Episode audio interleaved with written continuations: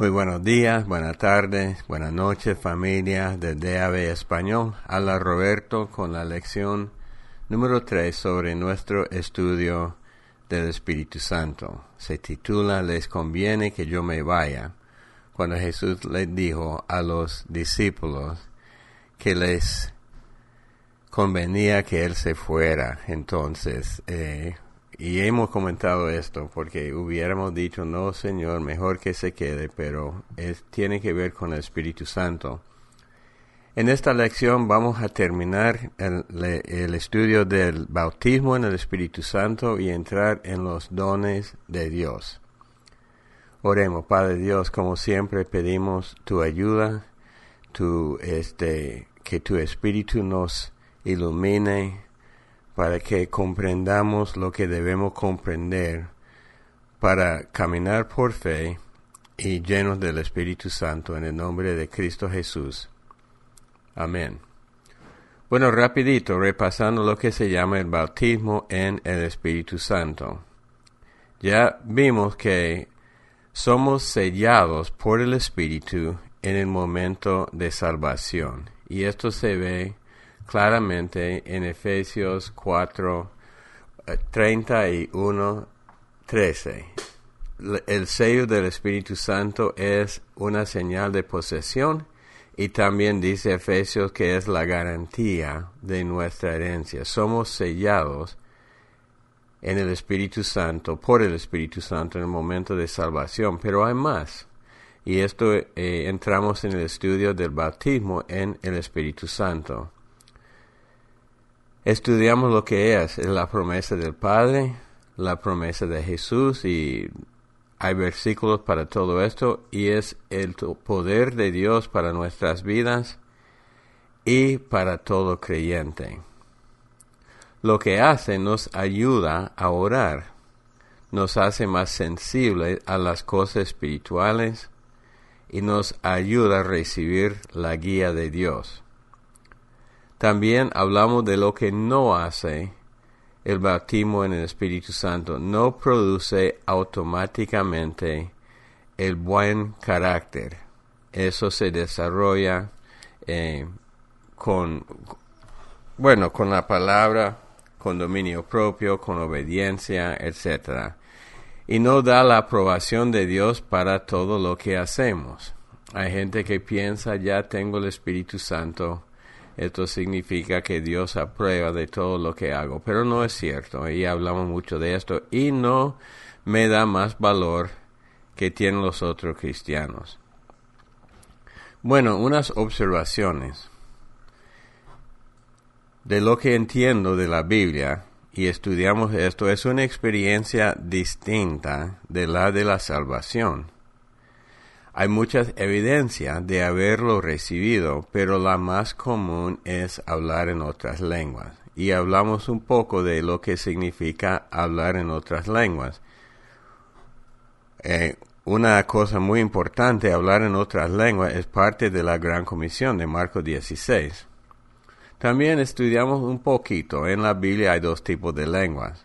Lenguas personales, estoy hablando de lenguas eh, eh, de idiomas nuevos, lenguas personales para edificarme a mí mismo y para orar, y lenguas en la iglesia que siempre están acompañadas por una interpretación. Entonces seguimos. ¿Cómo se recibe la llenura del Espíritu Santo o el bautismo en el Espíritu Santo? A nosotros nos toca creer que la promesa de Dios es para nosotros y pedir y recibir. Igual que recibiste el regalo de salvación por fe, puedes recibir la llenura del Espíritu Santo. Lucas 11, 11 al 13. ¿Qué padre de vosotros, si su hijo le pide pan, le dará una piedra? ¿O si pescado en lugar de pescado le dará una serpiente? O si le piden huevos, le dará un escorpión. Pues si vosotros, siendo malos, sabéis dar buenas dádivas a vuestros hijos, cuanto más vuestro Padre Celestial dará el Espíritu Santo a los que se lo pidan. y después dejar que el Espíritu manifieste en ti. Hechos 2.4 y lo que hemos estudiado. ¿Cuáles son las maneras bíblicas para recibir al Espíritu Santo? Bueno, después del día de Pentecostés, eh, que era un mover soberano de Dios, el número 3, número 1 es, la forma más común, la imposición de manos. Eh, un versículo, Hechos 8, 17, 18, dice, entonces les imponían las manos y recibían el Espíritu Santo. Entonces, más común es imposición de manos. Y hay otros versículos, no voy a leerlos todos, 9, 17, 18, 14, 18, 19, 19, 6. Hemos leído algunos de estos versículos. Entonces, la manera bíblica para recibir al Espíritu Santo, la imposición de manos. Número dos, escuchar la palabra. Eso es lo que pasó con Cornelio en Hechos capítulo 10, 44-45. Mientras aún hablaba Pedro estas palabras, el Espíritu Santo cayó sobre todos los que oían el discurso. Y los fieles de la circuncisión que habían venido con Pedro se quedaron atónitos de que también sobre los gentiles se derramase el don del Espíritu Santo, porque los oían que hablaban en lengua y que magnificaban a Dios. Entonces, manera bíblica para recibir al Espíritu Santo, imposición de manos, escuchar la palabra, Hechos 10, y número 3, mover soberano de Dios como en el día de Pentecostés. Y como dije, después del día de Pentecostés, la forma más común fue la imposición de manos. Bueno, unas preguntas. Tendremos que esperar mucho tiempo, como los apóstoles, para recibir el Espíritu Santo. Ellos tenían que esperar el día de Pentecostés, pero pues que ya pasó el día de Pentecostés y se derramó el Espíritu Santo, no, no tenemos que esperar mucho tiempo porque fue dado inicialmente en ese día. ¿Será para todos o unos solos escogidos? Ya como leímos, es para todo creyente, como Pedro dice en Hechos capítulo 2.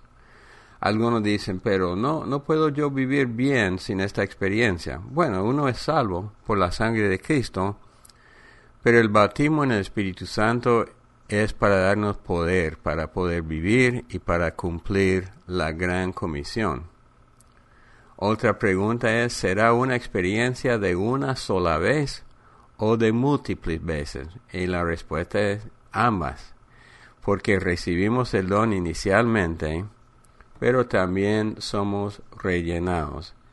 Y hay dos versículos que enfatizan eso. Efesios 5, 18, que dice así. No os embriaguéis con vino, en lo cual hay disolución, antes bien sed llenos del Espíritu Santo este versículo implica que hay un hábito, una costumbre de ser rellenado. Y Hechos 4:31,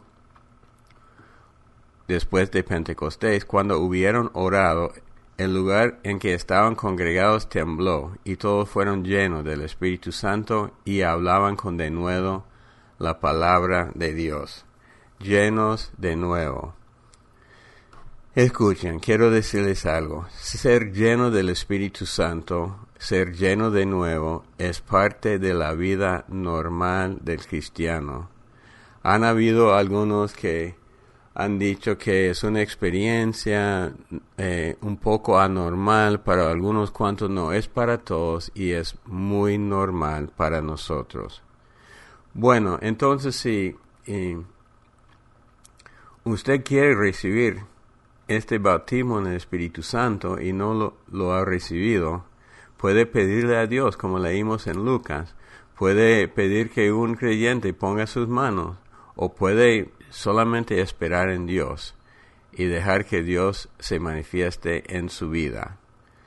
Bueno, entonces vamos ah, con la próxima sección de estas enseñanzas. Vamos a tocar el tema de los dones de Dios. Y la introducción, vamos a leer 1 de Corintios 12, 1 al 11 y voy a comentar algunas cosas. Ok, 1 Corintios 12, 1. No quiero, hermano, que ignoréis acerca de los dones espirituales. Sabéis que cuando erais gentiles se os extraviaba llevándoos como se os llevaba a los ídolos mudos. Por tanto os hago saber que nadie que hable por el Espíritu de Dios llama anatema a Jesús, y nadie puede llamar a Jesús Señor sino por el Espíritu Santo. Ahora bien, hay diversidad de dones, pero el Espíritu es el mismo y hay diversidad de ministerios, pero el Señor es el mismo. Y hay diversidad de operaciones, pero Dios que hace todas las cosas en todos es el mismo. Pero a cada uno le es dada la manifestación del Espíritu para provecho. Porque a éste es dada por el Espíritu palabra de sabiduría, a otro palabra de ciencia según el mismo Espíritu, a otro fe por el mismo espíritu, a otros dones de sanidad por el mismo espíritu, a otros el hacer milagros, a otro profecía, a otro discernimiento de espíritus, a otro diversos géneros de lenguas y a otro interpretación de lenguas. Pero todas estas cosas las hace uno y el mismo espíritu repartiendo a cada uno en particular como él quiere. Bueno, entonces, acerca de los dones, Dios no quiere que ignoremos o que no seamos ignorantes. Él quiere que ya tengamos conocimiento. Y el versículo 11 dice, el Espíritu dirige todo esto. Él los reparte como a Él le parece. Y hemos comentado sobre el Espíritu Santo que Él tiene su propia voluntad y los dones son principalmente para ayudar a otros. En estos versículos aparecen em, tres categorías de dones espirituales. Dice en el versículo 5 ah, de lo que leímos, y hay diversidad de ministerios, pero el Señor es el mismo. Em, en la Biblia, en Efesios 4, 11 al 16, vamos a leer esto rapidito. Dice así. Y él mismo constituyó a unos apóstoles, a otro profeta, a otro evangelista, a otros pastores y maestros, a fin de perfeccionar a los santos para la obra del ministerio para la edificación del cuerpo de Cristo hasta que todos lleguemos a la unidad de la fe y del conocimiento del Hijo de Dios, a un varón perfecto, a la medida de la estatura de la plenitud de Cristo, para que ya no seamos niños fluctuantes llevados por doquiera de todo viento de doctrina, por estratagema de hombres que para engañar emplean con astucia las artimañas del error, sino que siguiendo la verdad en amor, crezcamos en todo, en aquel que es la cabeza, eso es Cristo, y, sigue. Em, regresando primero a 1 de Corintios 12, 1 de Corintios 12, 4, 5 y 6, para empatizar de nuevo, hay tres grupos, escuchen, cuatro, ahora bien hay diversidad de dones pero el Espíritu es el mismo. Y ya leímos los dones del Espíritu. Más adelante vamos a estudiar los más. Cinco, y hay diversidad de ministerios, pero el Señor es el mismo. Y hay diversidad de operaciones, pero Dios que hace todas las cosas en todos es el mismo. Hay tres grupos y vemos la Trinidad. Diversidad de dones, el Espíritu. Diversidad de ministerios, el Señor Jesús diversidad de operaciones, Dios, el Padre. Entonces, tres tipos de, de um, dones. Entonces leímos en Efesios los dones ministeriales son dados por Jesucristo para edificar a la iglesia. Es un llamado eh, de, un, de algo de compromiso total, no siempre de tiempo completo y son cinco, apóstoles, profetas, evangelistas, pastores, maestros. Algunos dicen que solo son cuatro porque menciona pastores maestros, pero no importa, es la idea. Después los dones naturales dados por el Padre. Y el, el versículo dice diversidad de operaciones. Operaciones, actividades. Y vamos a estudiar esto también. Y por fin los dones espirituales son nueve, ya leímos. Y están en el mismo capítulo, versículo 8 al 11, son 9. Pero vamos eh, poco a poco, comenzando con los dones naturales. Dice en eh, 1 Corintios 12 son actividades o operaciones. Y muchos de los que estudian la Biblia dicen que son los, las motivaciones innatas, parte de nuestro ser y nuestra personalidad no es como eh, el don del espíritu de, profecía o de milagros, que es una impartición del Espíritu Santo especial. estos dones, actividades, operaciones, son cosas naturales para nosotros. Y no hay don que valga más que el otro. Algunos dones y algunas algunos ministerios y algunas actividades en los tres grupos son más visibles, pero cada don tiene sus puntos fuertes y débiles, y cada uno necesita de los demás dones. Y dice la Biblia que Dios reparte los dones como a Él le parece. Entonces, en el caso de los dones naturales, uno nace este, como quiera Dios. Mire, eso es obvio desde el nacimiento de un niño. Tiene su personalidad, tienen sus dones naturales. Algunos niños, aún de una edad temprana, son líderes naturales. Ya, ya se ve.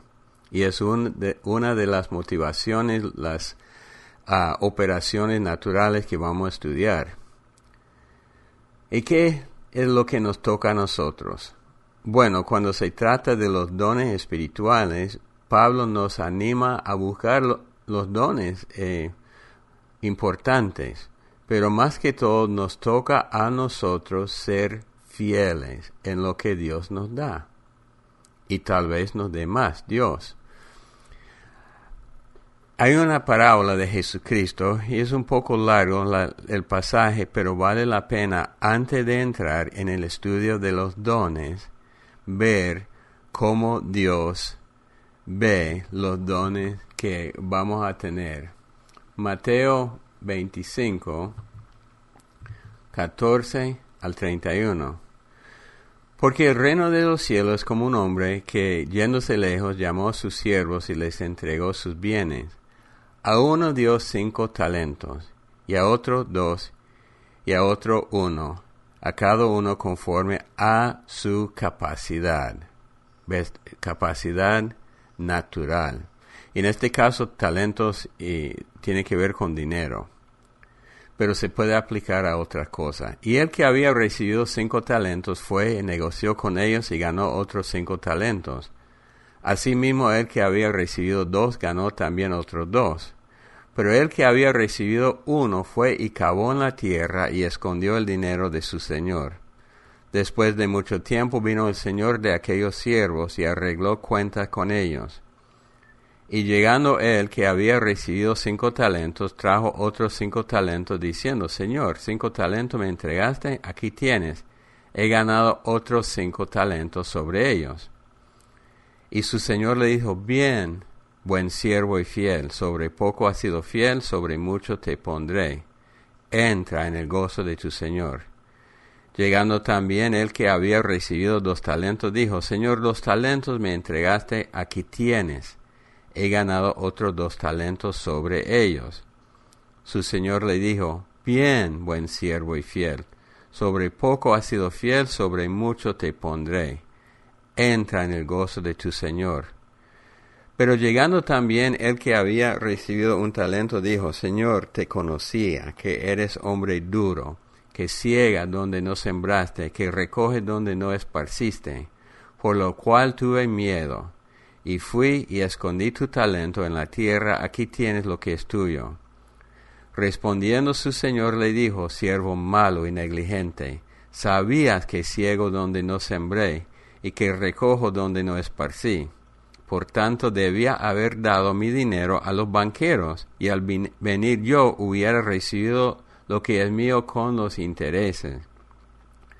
Quitadle pues el talento y dadlo al que tiene diez talentos, porque al que tiene le será dado y tendrá más, y al que no tiene aún lo que tiene le será quitado. Y al siervo inútil echarle en las tinieblas de afuera, allí será el lloro y el crujir de dientes. Entonces seremos juzgados según lo que hacemos con lo que tenemos. Dice esa parábola que a los tres les fue dado unos talentos según su capacidad. Pero tenemos que ser fieles con lo que el Señor nos da. Y al final del pasaje vemos que el que había sido fiel recibió más. Entonces, cuando somos fieles, Dios nos da más. Romanos 12, este versículo 3, dice, digo pues, por la gracia que me da a cada cual que está entre vosotros, que no tenga más alto concepto de sí que él que debe tener, sino que piense de sí con cordura conforme a la medida de fe que Dios repartió a cada uno.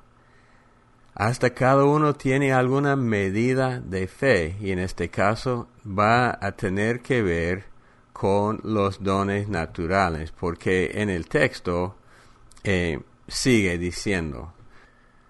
Bueno, entonces vamos a tocar lo que se llaman los dones naturales y para esto eh, vamos a leer Romanos 12, 3 al 8. Ya leímos tres, pero para tener contexto. Digo pues, por la gracia que me da a cada cual que está entre vosotros, que no tenga más alto concepto de sí que él que debe tener, sino que piense de sí con cordura, conforme a la medida de fe que Dios repartió a cada uno porque de la manera que en un cuerpo tenemos muchos miembros, pero no todos los miembros tienen la misma función. Así nosotros, siendo muchos, somos un cuerpo en Cristo y todos miembros lo uno de los otros. Ahora vamos a ver la lista, y es muy diferente que la lista de los ministerios en Efesios 4 y la lista de los dones espirituales en 1 Corintios 12. Bueno, en versículo 6. De manera que teniendo diferentes dones, según la gracia que nos da, si él de profecía, úsese conforme a la medida de la fe, o si de servicio en servir, o el que enseña en la enseñanza, el que exhorta en la exhortación, el que reparte con liberalidad, el que preside con solicitud, el que hace misericordia con alegría. Entonces son las, los dones naturales, algunos dicen las motivaciones. Número uno, profecía, y que se parece al don del Espíritu de 1 Corintios 12, pero creo que eh, puede ser un poco diferente porque es algo innato, como hemos dicho. Hay algunas personas que, que nacen con esto y es la habilidad de comunicar palabras inspiradas de Dios a la gente. Es una inspiración divina y poder ver con más claridad la verdad espiritual de una cosa.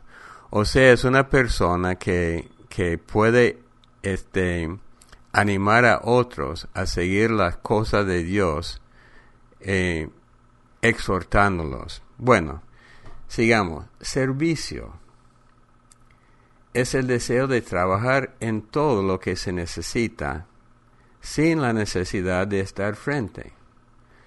Mi esposa es, así. Ella hace todo lo necesario, pero no quiere que la gente la vea enfrente o eh, a ella no le gusta eso, pero trabaja muy duro. En el don de servicio uno detecta necesidades no satisfechas y hace todo lo posible para satisfacerlas. Eh, mi esposa es así, ella se fija en cosas que ni, ni veo yo y se fija en los detalles pequeños que necesitan atención. En Hechos 6, 1 a 4, vemos cómo inició esto. En aquellos días, como creciera el número de los discípulos, hubo murmuración de los griegos contra los hebreos, de que las viudas de aquellos eran desatendidas en la distribución diaria. Entonces los doce convocaron a la multitud de los discípulos y dijeron, no es justo que nosotros dejemos la palabra de Dios para servir a las mesas. Ya está la palabra servir.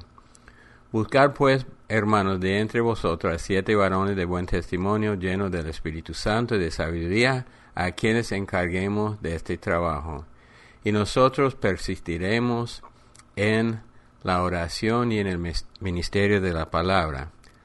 Agradó la propuesta a toda multitud y eligieron a Esteban, varón lleno de fe del Espíritu Santo, a Felipe, a Prócoro, a Nicanor, a Timón, a Parmenas y a Nicolás, prosélito de Antioquía, a los cuales presentaron ante los apóstoles, quienes orando les impusieron las manos, y crecía la palabra del Señor y el número de los discípulos se multiplicaba grandemente en Jerusalén. También muchos de los sacerdotes obedecían a la fe. Entonces los primeros diáconos tenían este ministerio de servir y los apóstoles reconocieron que ellos no tenían esto y estaban preocupados con otras cosas. Entonces ellos bueno, para poder servir tenían que ser personas llenas del Espíritu Santo, de, buena reputación. Hay algo en 1 de Timoteo 3:13 que es muy interesante. Dice, ah, después de ah, dar la lista de, eh, de cualificaciones del diácono dice, Por los que, porque los que ejerzan bien el diaconado ganan para sí un grado honroso y mucha confianza en la fe que es en Cristo Jesús. La promesa por ser fiel en servir, como dijimos, es tener más, una gran confianza en la fe. Y esto vemos, porque en la lista de los primeros diáconos ya sale Esteban, que en el capítulo 7 de Hechos eh, confunde al Sanedrín con su sabiduría y fue el primer mártir. A Felipe, a quien Dios usó mucho, ellos eh, comenzaron como diáconos sirviendo. Entonces hemos visto profecía, servicio, la próxima que se menciona es enseñanza. Y con esto vamos a, terminar la, lección de hoy. ¿Dónde enseñanza? Esto se ve hasta en los niñitos. Hay niños que desde pequeños están dando lecciones a sus peluches o a otros niños. Tienen este el don, tienen su pizarra. Eh, siempre están dando lecciones. El don de enseñanza es poder comunicar con claridad a la gente los principios de Dios. Un deseo profundo para ver a la gente captar las enseñanzas. Yo como maestro no solo quiero enseñar, yo quiero ver a mis alumnos captar y un deseo de profundizarse en la Biblia y las doctrinas bíblicas el don de enseñanza. Mi esposa sabe mucho de la palabra, pero no tiene este don, aunque trabaja como maestra. Pero su, su don de servicio es muy impactante. Oremos, Padre Dios, te damos gracias en este día eh, por ayudarnos en este estudio del Espíritu Santo, seguir creciendo, seguir creciendo, identificando nuestros dones y siendo fieles en todo. En el nombre de Cristo Jesús. Amén. Bueno hermanos, que Dios los bendiga y hasta la próxima lección.